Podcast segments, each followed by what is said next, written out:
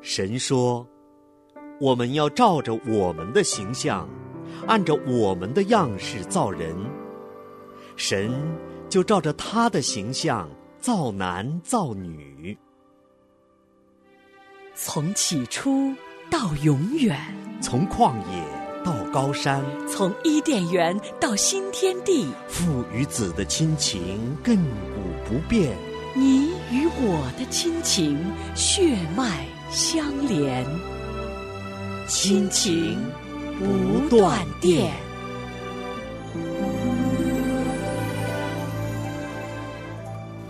亲情的家人们好，欢迎您收听今天的节目，欢迎来到我们的新生命专辑。欢迎大家，嗯，更准确的说是我的新生命，是我的新生命。因为真的是关乎到每个个人的生命啊。嗯，是的，所以我们在开篇之后啊，今天是我们这个专辑的第一集，是嗯，我们要讲一讲圣经，对。为什么我们要讲圣经呢？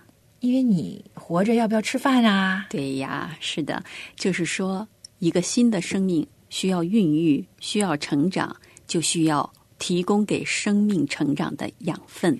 对呀、如果我们不认识神，那我们要知道如何认识他的途径啊。是，圣经对我来说就是一条几乎是唯一的路径吧。当然，嗯你认识神可能这不是唯一的，是，但是在我的生命成长里面啊，圣经就是一条对我来说的直接的进到神面前的一条路径。哦。那梦圆，你可以说一说啊。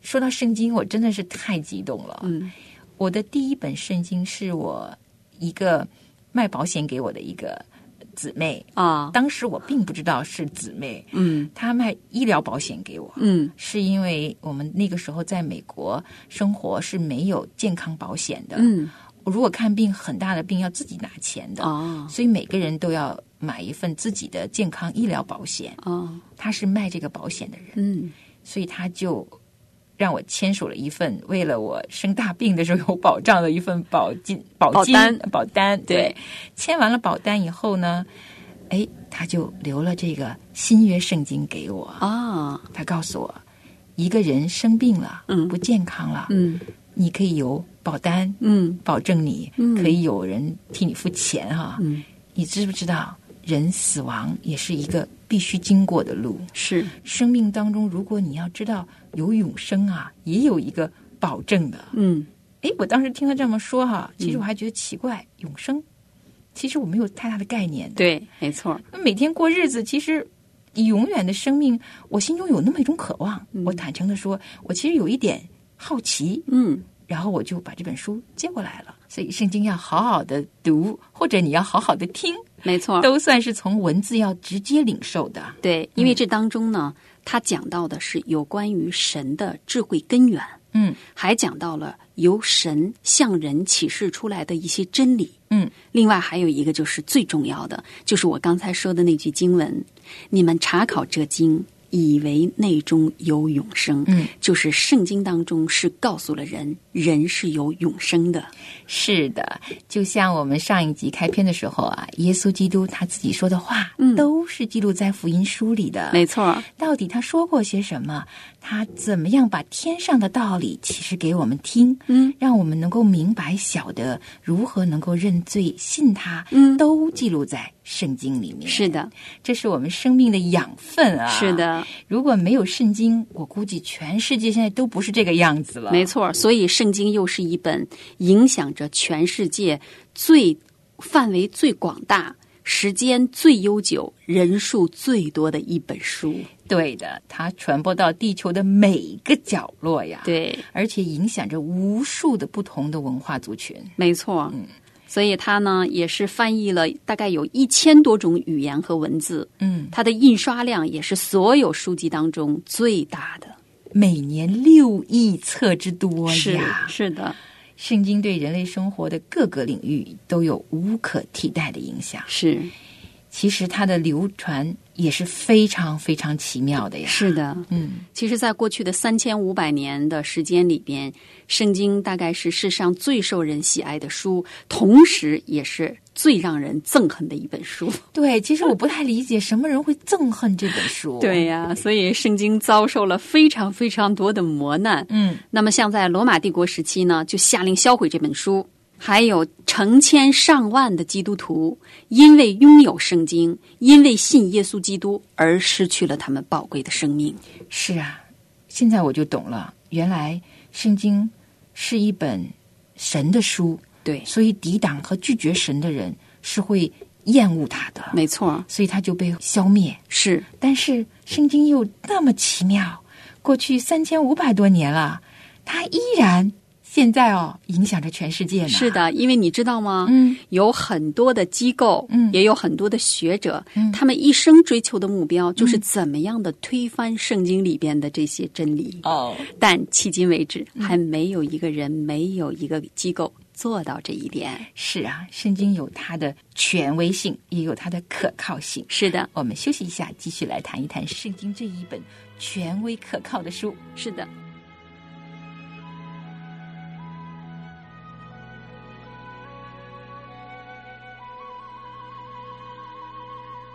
我将你的话语深藏在我心，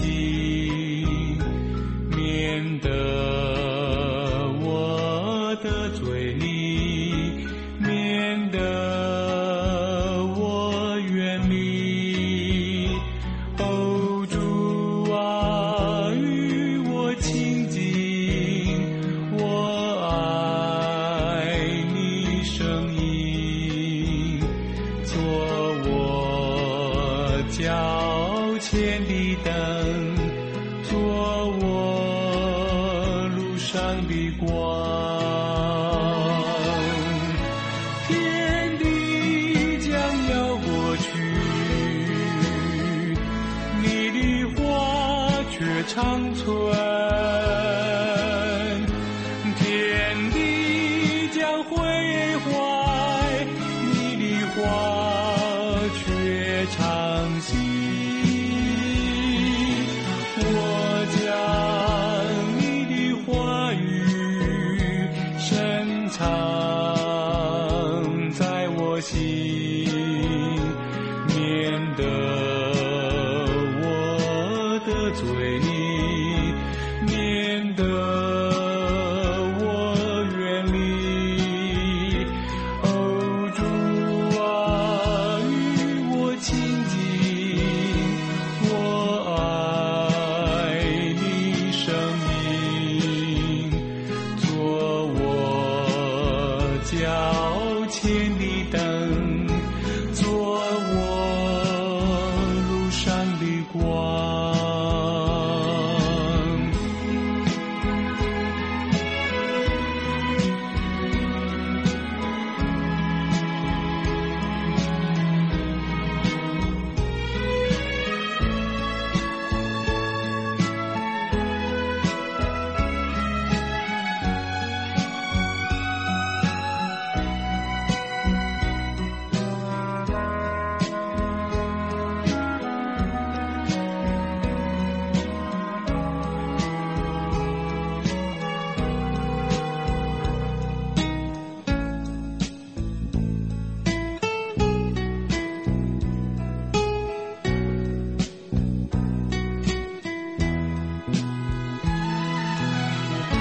天地将要过去，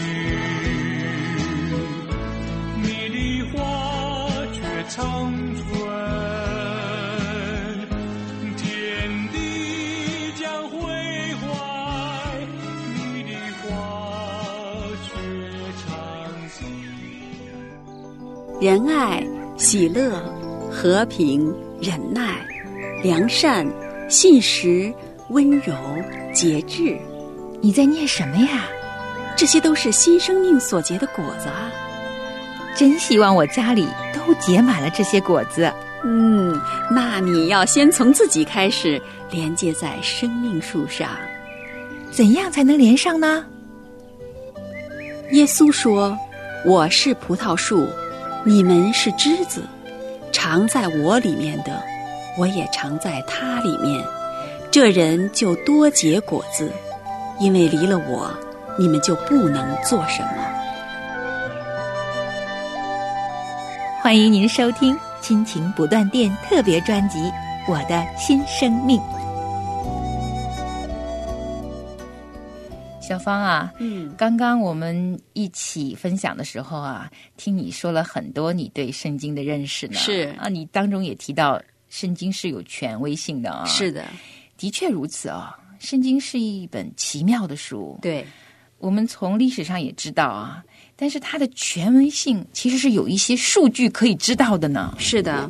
其实，在权威性里边有这么一个点是可以跟大家一起分享，嗯就是圣经确实是最古老的一本书。嗯，这一本圣经，它的历史跨越的年代是经历了十六个世纪才完成的。嗯那么就是说，整个圣经从创世纪到启示录是历经了将近十六个世纪，一千六百多年、啊，对，才写成的，哇哦，这个完成啊，跨越的也太长了。真的是但是呢，它的新约和旧约两部分啊合在一起呢，竟然有一贯性，对呀、而且呢，它的旧约三十九卷呢是用希伯来文写的，嗯，新约的时候啊就是用了希腊文写成的。，对，旧约里边还有一部分是用了亚兰文，嗯，哇，最早的书卷完成于公元前一千四百年啊，对，这相当于我国的商朝时期呢。是。那么最晚的书卷呢，其实它也是在公元前的四百年左右，就是大概是在我们的战国时期写成的。哇哦，这是旧约哦。对，旧约三十九卷呢，是在整个圣经当中很大的一部分。是那到新约了，新约其实就是我们在耶稣出生以后，教会开始建立的时候，一些书信，还有当时的福音书，记录了在新约里面。对这二十七卷呢，是由希腊文写成，完成于公元四百到一百年之间，对，相当于我国的东汉时期。是的，所以呢，新约加上旧约六十六卷书啊，嗯，成书年代跨越了一千六百多年、啊，，对，是难以想象，真的难以想象，世上没有第二本书是这样写成的。没有第二本书是跨越了这么久的年代写成，好像还是由一个人执笔。的确，如对果有机会去读，会发现怎么前后是一样的呢？是非常神奇，是的，所以就有了第二个点哈，因为权威性啊，它除了古老之外，它还是一个末世之书。是看似是人啊，经过不同的作者写出来的，嗯是因为一千六百多年，那得是多少不同的作者在写同一本书啊？对，所以圣经呢是由四十多位作者执笔，经历了将近一千五百多年，用了三种不同的语言——希伯来文、亚兰文和希腊文，在三个不同的地区嗯亚洲、非洲、欧洲写作完成的。哇，完全不同的社会背景和文化环境、，啊错，难以想象这些人啊，他们的身份还不同呢。 然后他们还跨越了那么多的年代，对，这当中有人是皇上，是有人是政治家， 对，有些人就是农夫、渔夫，那些最没有知识的人、是牧人，还有一些是医生、税吏，甚至于是有囚犯呢、对，难以想象这些文化完全不同的人啊，怎么能写成同一本书呢？所以，为什么说它是末世之书？嗯为什么说这本圣经神奇就在这个地方？嗯，而且他们写作所用的文体也各不相同。，对呀、因为这些人的文化背景、知识层次都是完全不同的人，完全不 同。所以这里边又包括了历史、寓言、传说、诗歌、书信、箴言等等等等的文学题材形式。是，的，文体完全不一样，极其丰富。是这世上就没有第二本书用了这么多的文体。真的是，但是呢，这是个奇迹。嗯，为什么？因为每个作者他们写的部分都是必要的，对，而且是为着同一个主题，在整体上完全和谐、完全一致啊！对，哇哦，末世的意思就是神他的一口气吹给这些作者。是的，所以真正的作者并不是那个本人，没错儿，而是圣灵借着他们的笔写下来了这些文字，记录下来神要跟我们说的话。是的，这末世之书啊，定义呢，在圣经当中有一个很好的定义。嗯我们把这节经文念给听众朋友听一听吧。好的。提摩太后书三章十六节这样说：“圣经都是神所漠视的，于教训、督责、使人归正、教导人学艺，都是有益的，叫属神的人得以完全，预备行各样的善事。”是的，所以四十多位不同的作者同时被一位神所感动，嗯，而写成了这本圣经，是的，以至于这本圣经保持着这样完美的一致性。对的。但凡啊，我们从头到尾读过以后的人，都会有这个感觉，是，的，就是很稀奇呀、是这是一本好奇妙的书，就是它文字本身已经让我们觉得奇妙了。六十六卷书啊，它本身这个圣经所完成的这个年代，嗯完成的这些人群，嗯，完成的这些题材和形式，嗯已经就是一个神迹了，对的。更不要说它里边的内容了。哇，那丰富到那是我们的生命 啊！真的是，今天孟远和小芳在这里要和大家一起来分享的新生命的全部养分的所在，对就是在这本圣经里边。是的，我们怎么生的，我们怎么活着，我们死后会怎样，嗯所有关于生命的答案都在这一本书里面。是，还有一个神奇的地方，为什么有这么多人笃信不疑这本书呢？嗯，因为它确实在这当中有大概一千八百多条的预言，嗯，而这些预言呢，有一部分呢是不同的作者在不同的时期和年代里边同时预言一件事情，嗯把这些重复的减掉，大概还有七百多件预言。嗯，可是你知道吗？嗯，到今天为止，嗯，这些预言已经成就了百分之九十以上。嗯，哇哦！现在想来啊，这是一本奇妙的书，它不单单是有权威性啊，而且它还有可靠性呢。是，的，哇哦！这可靠性啊，我们得举些实例，对的，让大家真的知道到底有哪一些预言实实在在的实现了。真的是，嗯所以大家可以跟我们一起，我们继续的来探讨一下关于圣经的可靠性，因为这些已经被预言的事情当中，有百分之九十以上都已经是真真实实的成就了。只要我们去回顾一些历史，嗯，是可以让我们看得见的。哇，不要说这么多预言已经实践了，如果是普通的一本书啊，写了一个预言实现了，就已经不得了了呢。，，哇哦！休息一会儿啊，我们回来好好的来听一听，在圣经当中呢，有哪一些预言是已经实现，而且是我们都知道已经实现的。是的。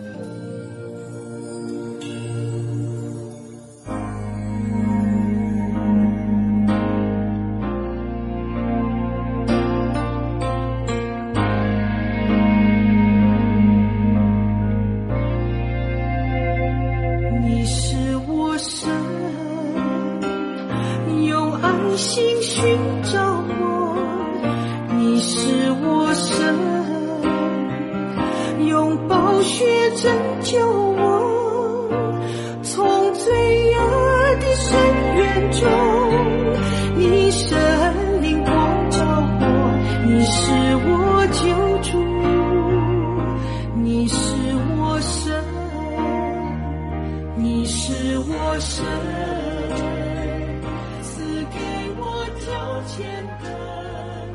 你是梦圆，我们刚才已经讲到了，就是关于圣经当中预言这件事情。嗯，其实你知道吗？预言这件事情是有很多人非常非常感兴趣的。嗯，我不知道你是不是也是这 样？哎，你真问着了我了，我觉得可以感受到你的兴奋、 啊。，对，因为你知道吗？没有一个人能够预言将来发生的事情。是的我们甚至于不知道明天会怎么样。是的，但是圣经在数百年甚至数千年以前就已经对几百件以上的事情嗯做出了预言，而且这些预告呢，大多数都在历史里应验了。这就是圣经非常非常独特的地方，嗯，其实我也特别感恩。你要问我现在感觉，我就是感恩之极，真嗯是因为我们活在现在，嗯我们已经知道七百多条都已经应验了呀。是那这本圣经对我们现在的人来说，就格外的宝贝啊，，对，是这样的。格外的具有可靠性啊。但是你知道吗？嗯那恶者嗯常常也是要蒙蔽人的，嗯他就是给我们一种错误的概念，嗯让我们觉得哦，这个东西可能就是一种神话传说，啊，可能或许是一些历史故事，嗯，他不会把它和神联系在一起。哇哦，那我们要好好来说一说，对至少举几个例子。啊对圣经中到底记录了什么？是因为圣经中所有预言实现的那些历史，都是有据可查的。没错儿，所以我们看第一个《利未记》二十六章三十三节说：“我要把你们散在列邦中，我也要拔刀追赶你们，你们的地要成为荒场，你们的诚意要变为荒凉。”你知道吗，梦圆？嗯， 《利未记》的成书时间是公元前的一千五百年左右。这是最早的一批。这是最早嗯的。这一条的预言在公元七十年，罗马人攻打了这个巴勒斯坦地区，巴勒斯坦地区，嗯把整个地区都摧毁了。哇哦，那么，将近两千年来，犹太人被分散在世界各地，一直被歧视、被压迫，那块地真的就成为荒场了。成为荒场，而且他们真的被四散在列邦。哇哦，这是真实的。以色列没有国家，流离失所两千多年。哇哦，公元前一千五百多年啊，就已摩西经就写下来了。对的，哇哦！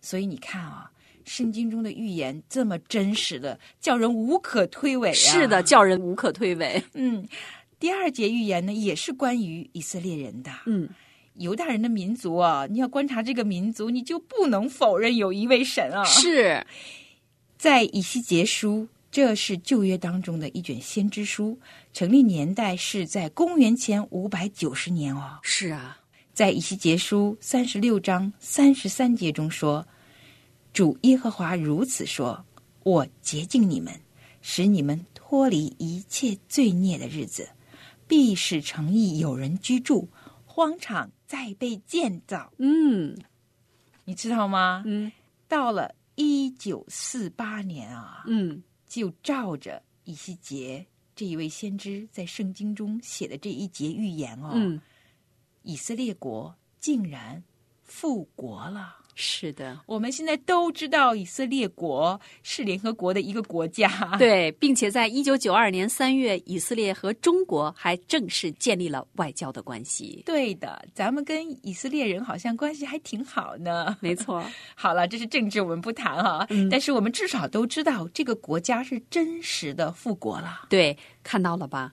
圣经在公元前的一千五百多年就已经预言了，上帝会把他们分散在列邦，使流他们离的国成为荒场。是的，神又兴起了另一位先知，嗯在主前的五百九十年左右，又预言他们有一天神还会把他们招聚回来，对呀他们的国还会重新的建立起来。嗯，大家看到了吧？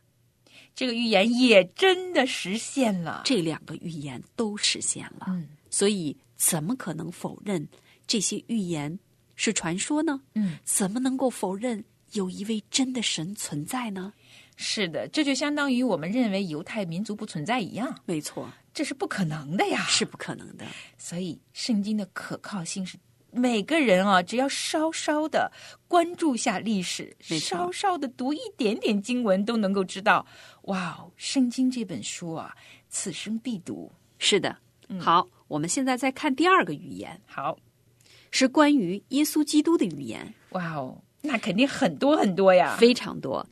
我们先来看一下关于耶稣的出生地的预言，嗯在弥迦书五章二节这样说：“伯利恒以法他啊，你在犹大诸城中为小，将来必有一位从你那里出来，在以色列中为我做掌权的。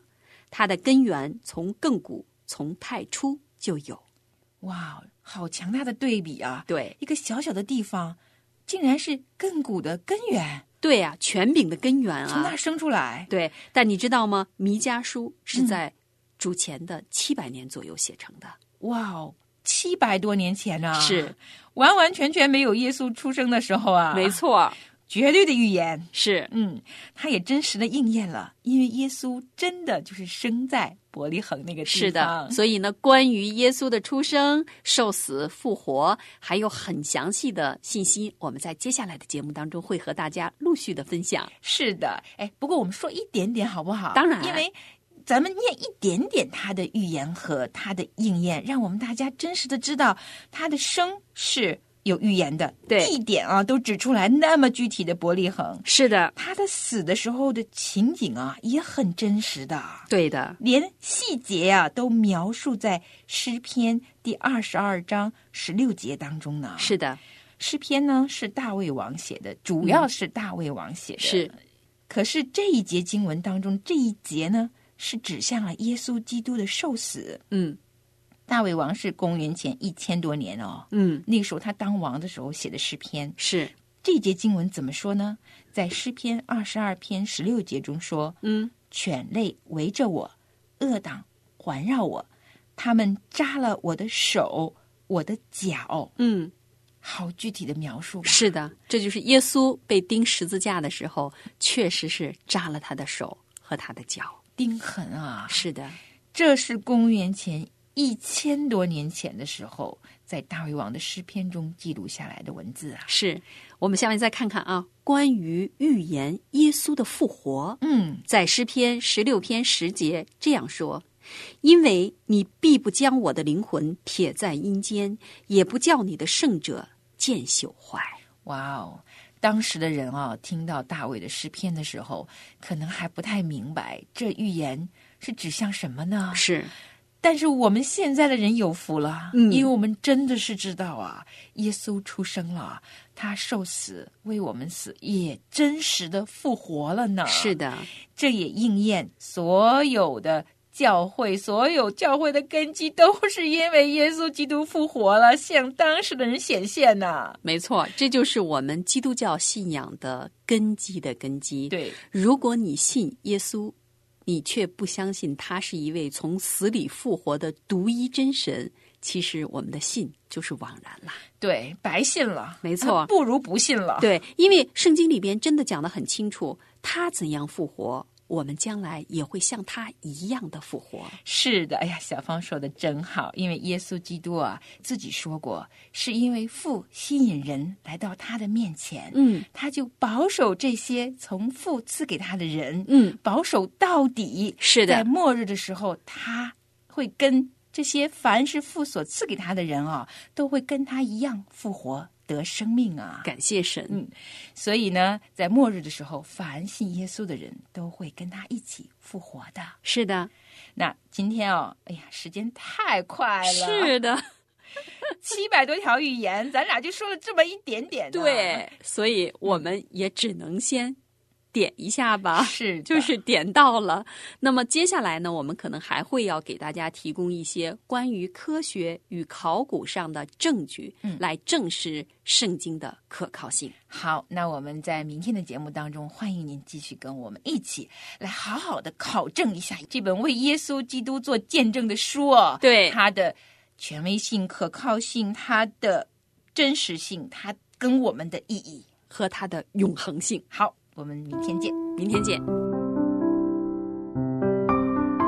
亲爱的听众朋友，现在您正在收听的节目是由良友电台为您制作的，每周一到周五播出的《亲情不断电》，欢迎您与我们联络。